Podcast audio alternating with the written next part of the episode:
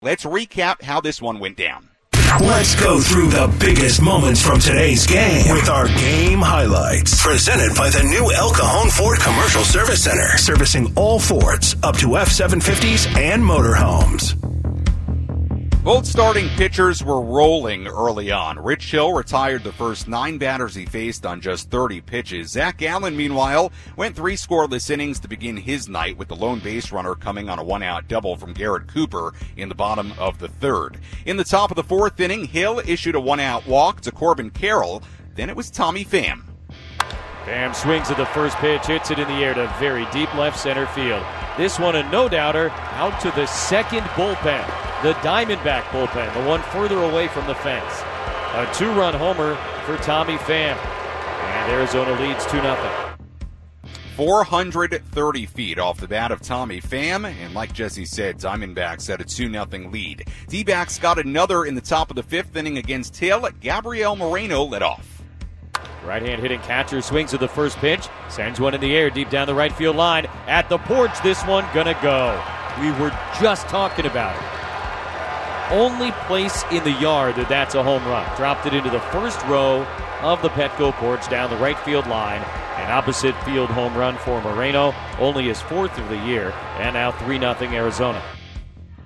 We told you Tommy Pham's home run went 430. That one for Moreno, 329.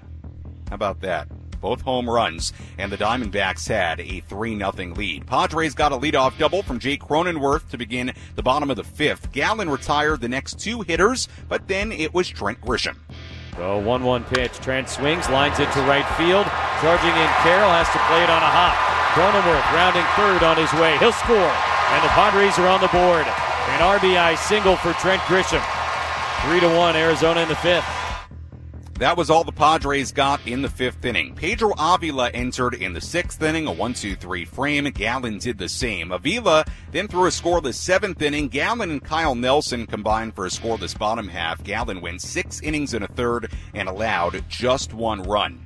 Avila worked around a leadoff double in a scoreless eighth inning. Then it was the mix of Nelson and rookie right-hander Justin Martinez that came in in the eighth inning out of the Diamondbacks bullpen. They struck out the side combined in the bottom half of the eighth inning, striking out Cooper, Grisham, and Kim. So we went to the ninth inning. Padres still down three to one.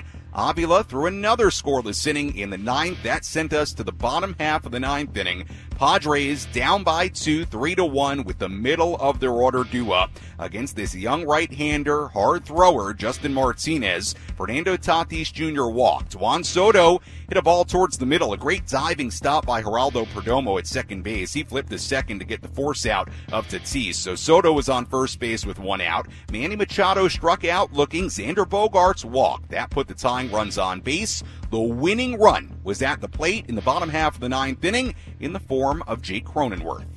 The pitch. Cronenworth takes on the outside corner. Strike three call. Justin Martinez comes up from AAA Reno, collects his first major league save. It did not come easily, but he gets the job done.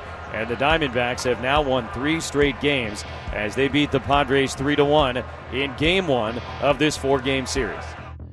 That last pitch to Jake Cronenworth, a splitter at the very top of the zone on the outside corner, and that was that. Final score, Diamondbacks 3 and the Padres 1. Again, the Padres fall to 58 and 64. Diamondbacks improved to 62 and 60. Final totals here tonight for the Diamondbacks, 3 runs, 3 hits, no errors, and for the Padres, 1 run, 3 hits, and no errors.